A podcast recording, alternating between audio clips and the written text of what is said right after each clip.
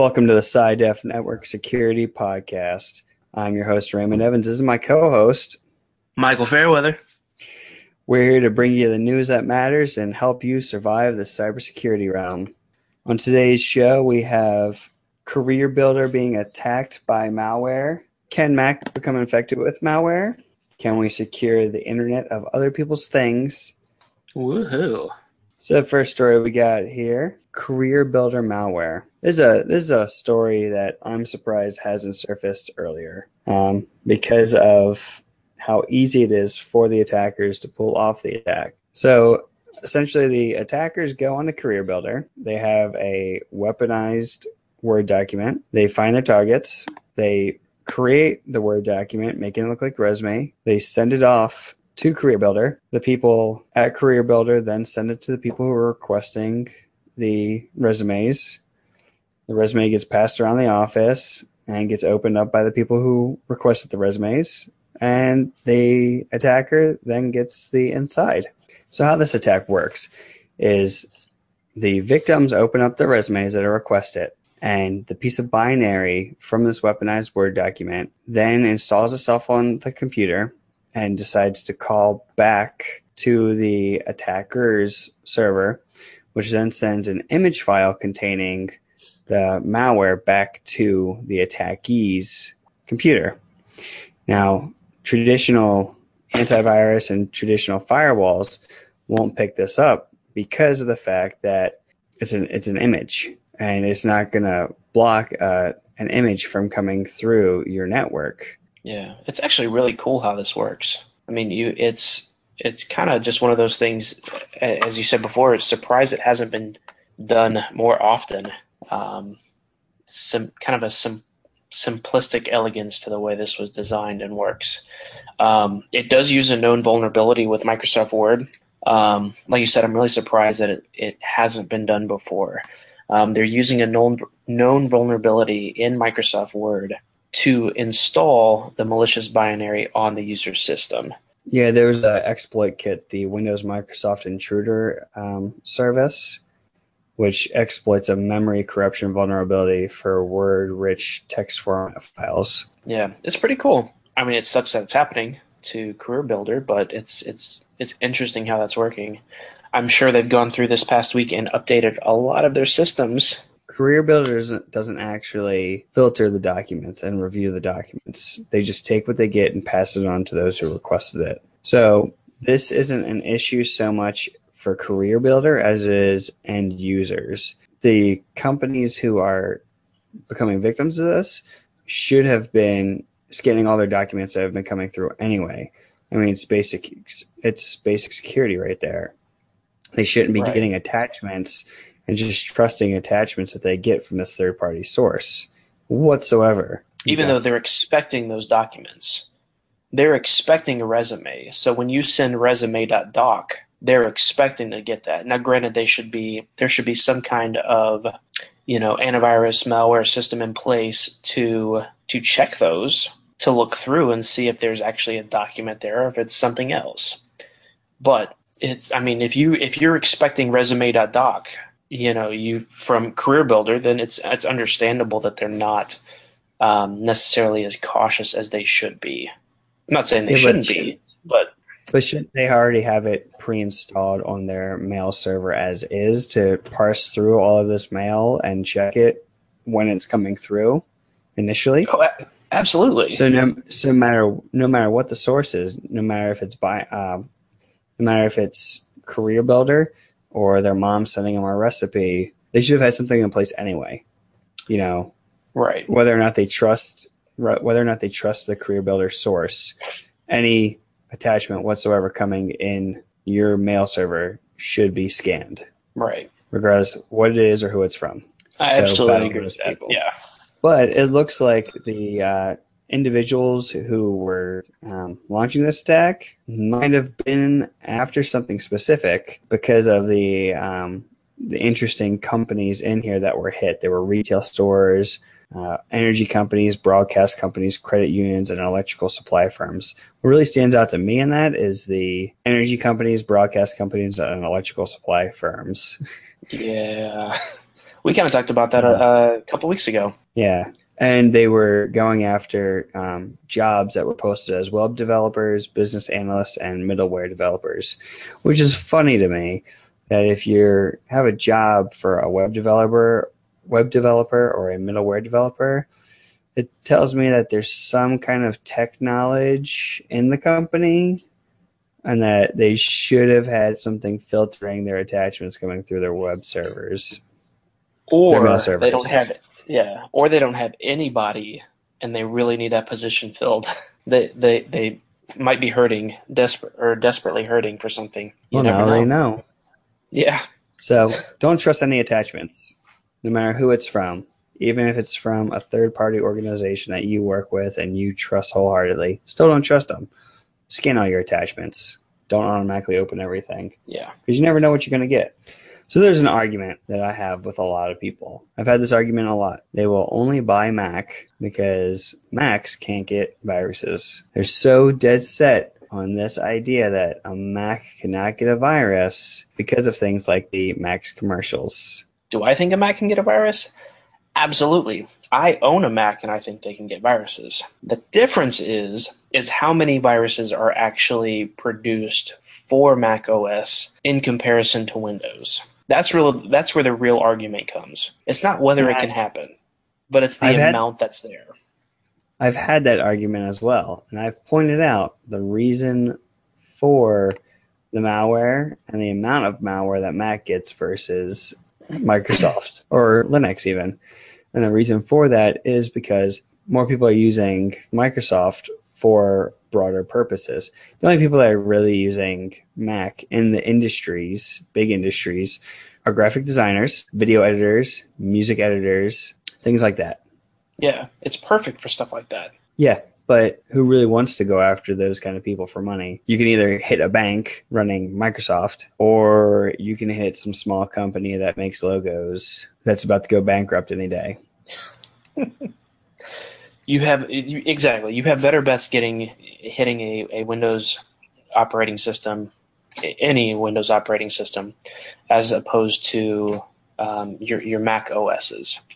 Um, Absolutely, and that and that's one of the the articles that we've got this week is is talking about you know even the, t- the title itself. Can a virus bring down a Mac? Uh, yes. Yes. Experts Short saying, answer. Yes. Yeah. Yeah. It has it. It there there are definitely high risk vulnerabilities on Macintoshes. The difference is is that they're not as well known. Most people do not have and do not run antivirus programs on Macs because they think, oh, it can't get a virus. Well, yes, it can. Again, what we just said, they're just not as prevalent.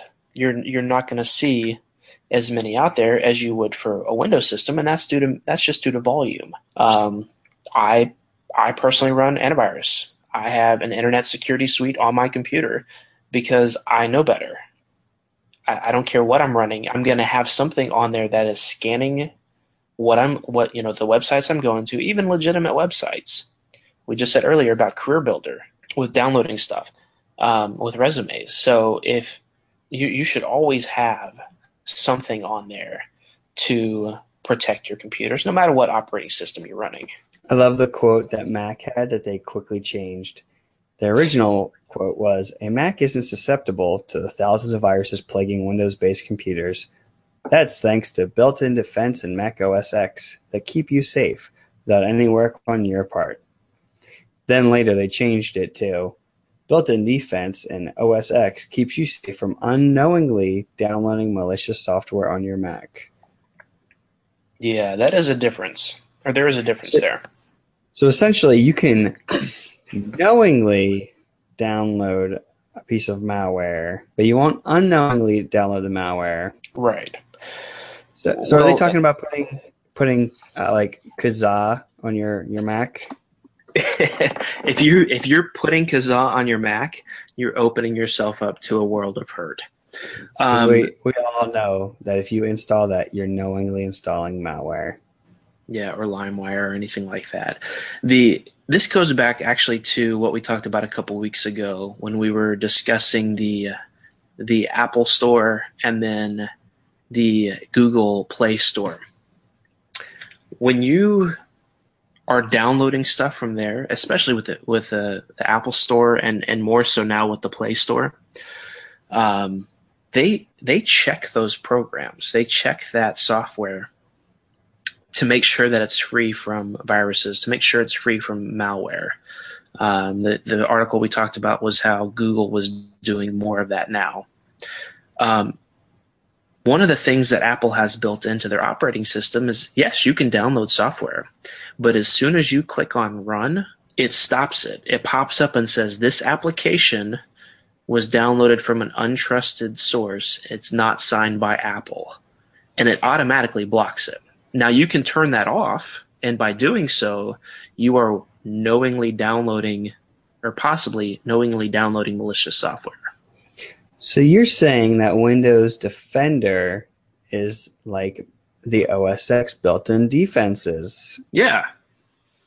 You know that annoying pop-up you get from Windows when I think it was Windows Vista when it first came out, the UAC. So you're saying that the Mac OS X built-in defenses argument is now invalid.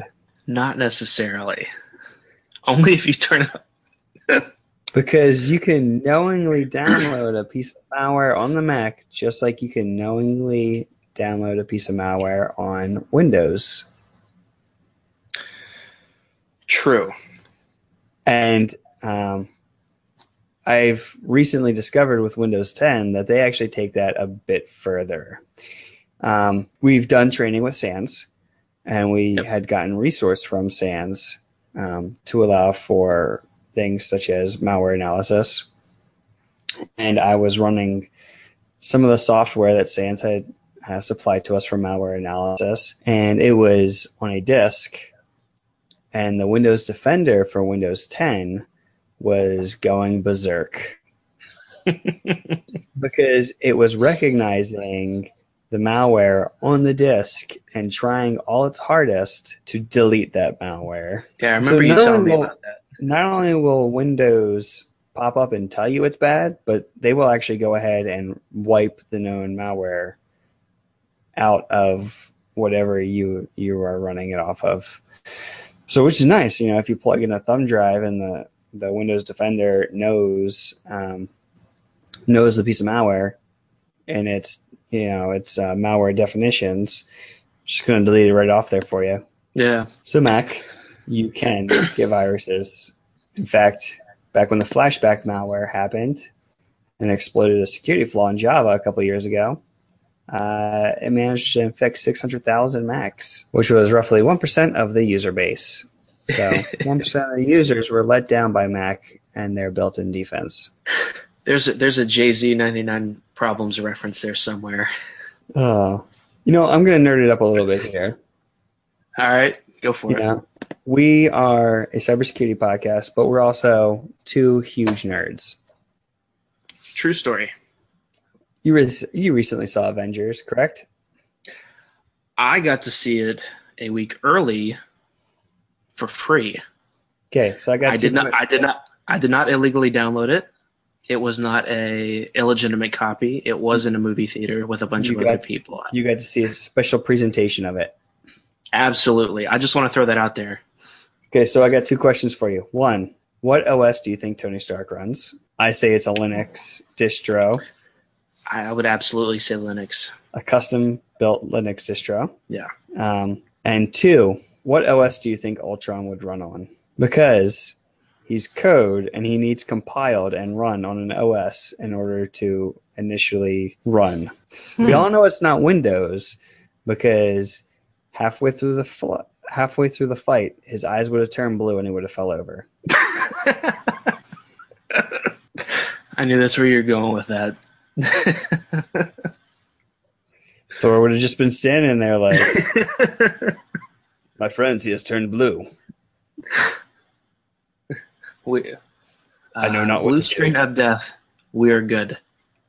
Movie ending now. The two most confused people in that fight would have been Captain America and Thor. Neither of them knowing what a blue screen of death would be, they would be standing around completely confused. Tony Stark and everybody else would be ecstatic that he was running on Windows but Tony, but Captain America would just be like, "I don't see any broken windows." You don't think he wrote that down in his notebook from the uh, from Winter Soldier? You know, it was, it was his list of stuff to look at. So, Oh no, he was sitting in front of a computer at, on the Shield helicarrier, and he goes, "Find out what this blue screen is." what is a blue screen of death? Oh, TPS load letter. I would say Ultron also runs on Linux as well. Well, yeah, because I mean that that makes sense. If you You know, you that is that is of course if the Chitarans had the same exact code language as us simultaneously somehow in the universe they came up with the same exact libraries and APIs and everything because Ultron merged perfectly with the rest of the internet and was able to be compatible with every piece of software on the earth. You know, they just happen to write this code perfectly to match the human code. Happenstantially? By happenstance. upon it. There you go.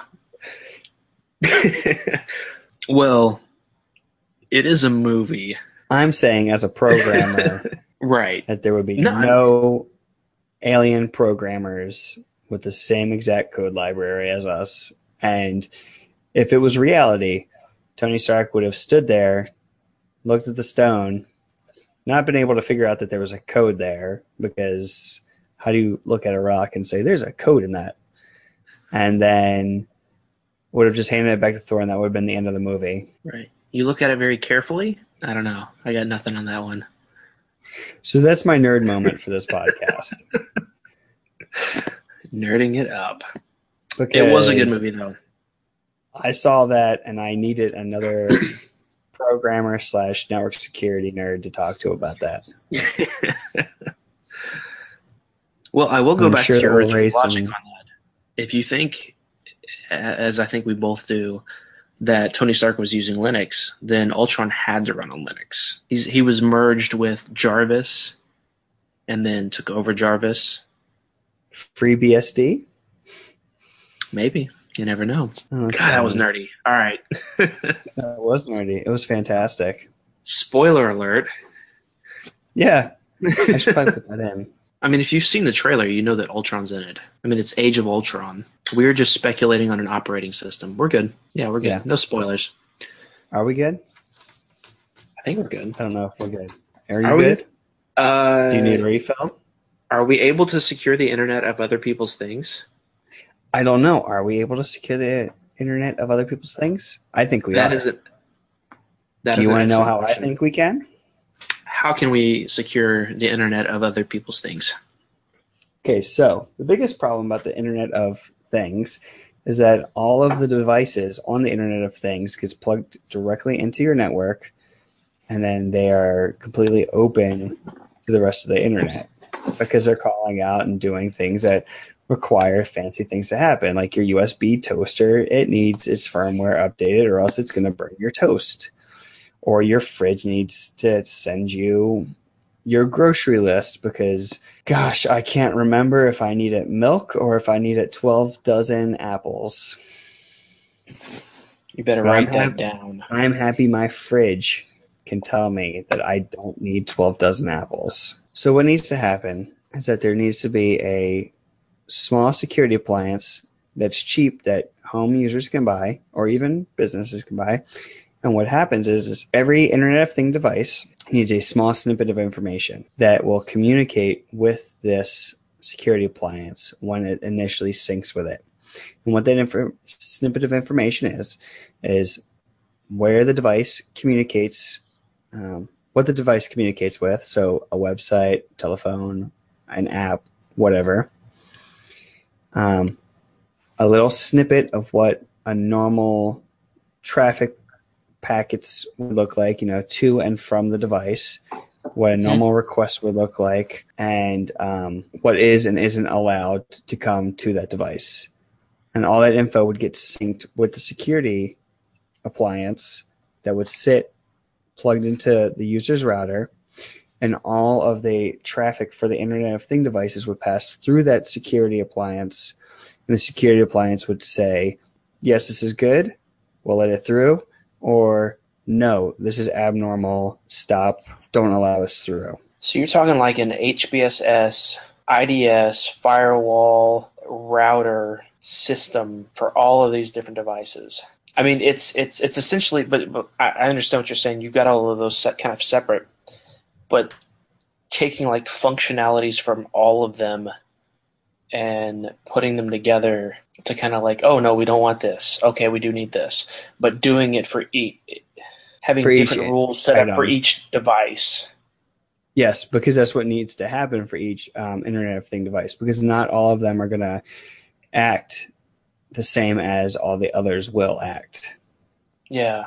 Wow. And that's that's the uniqueness of the Internet of Things is that you have all these devices on your network that have all their own unique characteristics that they need a device that will take um, that snippet of information and be able to identify each one of their unique characteristics.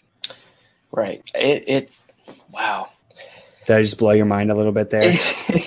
I tell you what, it really doesn't seem like it's that. I mean, obviously, as as security guys, you look at it and you say, yeah, it needs to be secure. But when you start talking about what actually needs to happen for each individual thing, and having something like something like that does need to be in place, and having it set up like that just is is going to be insane. I would like to be the guy that creates that. Sorry, I've been building servers. I've been building servers all week, and yeah. uh, designing designing network diagrams. So you've been having fun. so this has been a hot topic for you, not just in the news, but um, but uh, it's but it's, also it's very much been a it's very much been a topic of how can I solve this? Yeah, and I think I have it solved. It's yeah, create everything into one and then set rules for it based on each individual device. Huh. That'll be interesting. I'd like to see that. I'd absolutely like right. to see that. Yeah. I time for a cool. go, time for a GoFundMe. Let's get funding. Let's do this. Let's do it right now. I've already created the website. While you were talking and describing it, I was typing it out. Let's do it. While I was talking and describing it, I've already started building it. I've got my breadboard down in the uh, garage. I'll start putting mm. little components on it. We got it. Fresh cut bread. yeah, or or you know, not.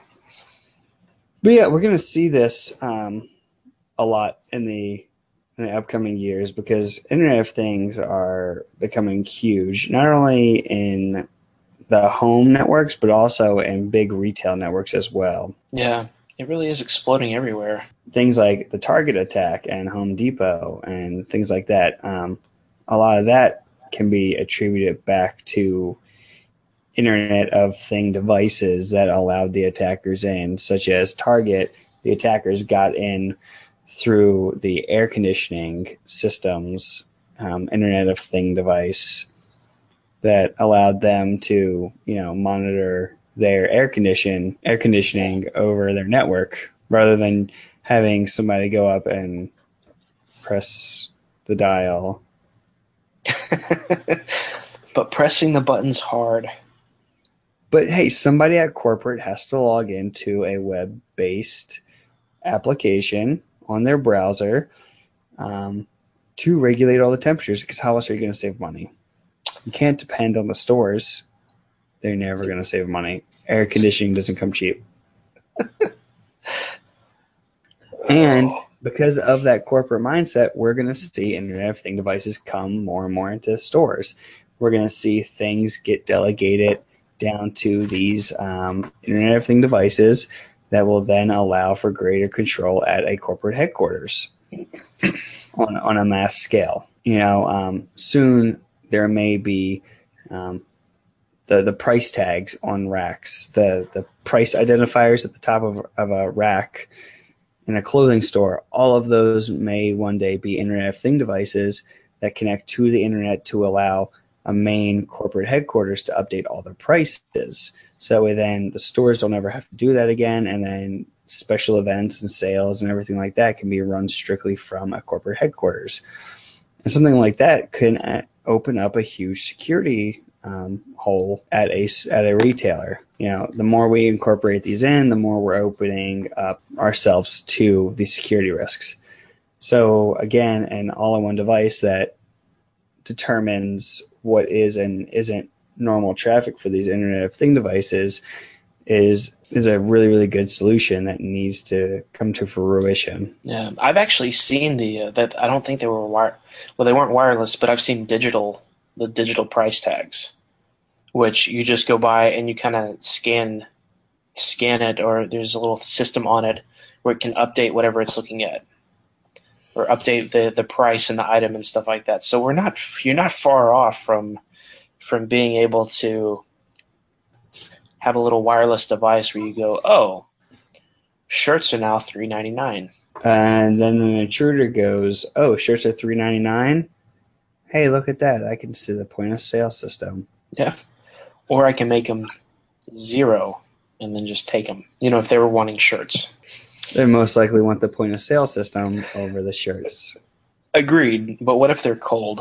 yeah, it's um, it, it's interesting. Internet of Thing devices in the household, uh, good idea because it allows users to do things easier in their everyday life.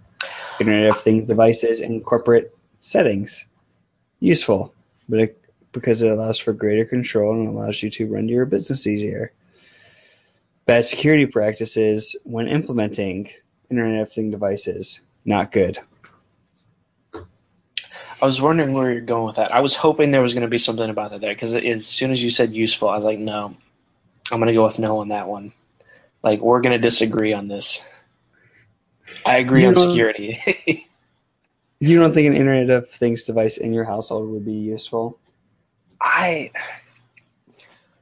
I have a few things. Nothing. Like I have a few things. I have you know stuff that I have connected to my home network that I can control from different tablets and devices that I have, um, which is extremely useful, especially when my kid decides to put the remote um, in the couch and I can't find it. And I'm just like, oh, I'm just going to pick up my phone instead. I'm good. But I don't need a toaster. Oh, so you just give up on the TV and just watch YouTube on your phone? No, no, no. I access my I access my TV from my phone. Mm. So you watch TV on your phone? That's a remote. You remember back in the day when we were kids and you had to turn the dial on the TV to change the channel? No, I just like smacked my siblings and made them do it. Oh well, I I was. I'm sibling. just kidding. I'm just kidding. I was a sibling. I had to do it. I'm the nerd. I, I was this. I was the sibling. So growing up, we had the still rotary dial television. That was the first television I remember and that's the one my grandfather grandfather had as well. So you had to get up and actually change the dial. Now I can just do it from my phone. So I do have some some stuff, but it's nothing like you know. It's not a toaster. It's not a fridge. It's not anything like that. There are certain things that I don't think I'll ever need. then again, I never. I said I you know would never need a phone that had internet, and look at me now.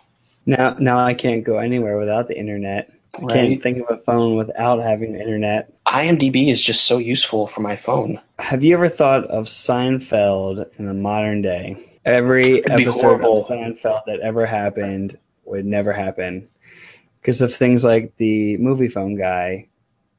They wouldn't have called the movie phone guy. They would just IMDb'd, and that episode would have been done.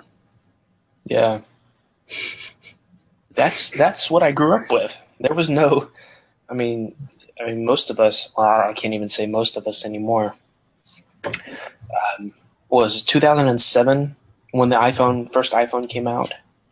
I don't know, you hipster. I know, right? Um, okay, it doesn't even have to be an iPhone. The first internet phone. Oh, sorry, Nokia. Or no, God. Nokia. Nokia. So Nokia was the uh, first phone that actually brought internet service, GRS, um, internet service to the devices. That's right. I guess they did have it. I, I do remember the old. Uh, I mean, it was really horrible internet back then, but the internet was kind of horrible back then to begin with. So, um, yeah. So back in the day, hor- wow, I'm on a tangent here. We covered a whole bunch today. We covered the internet of other people's things, malware, as well as whether or not Macs can get uh, malware. And uh, whether resume uh, docs should be opened or not. Yeah, whether or not you should open any attachments from anybody ever. So, what you got for our network security tip of the week there? Well, as we were talking about the Internet of Things earlier, um, especially with having something in between, you know, down the road, something in between your device and the outside world, defense in depth. Always have something in between your ISP's modem, if you have to use it, or your personal modem and your devices itself, some kind of router, something there um, in place to kind of give you an extra, little bit of extra protection there.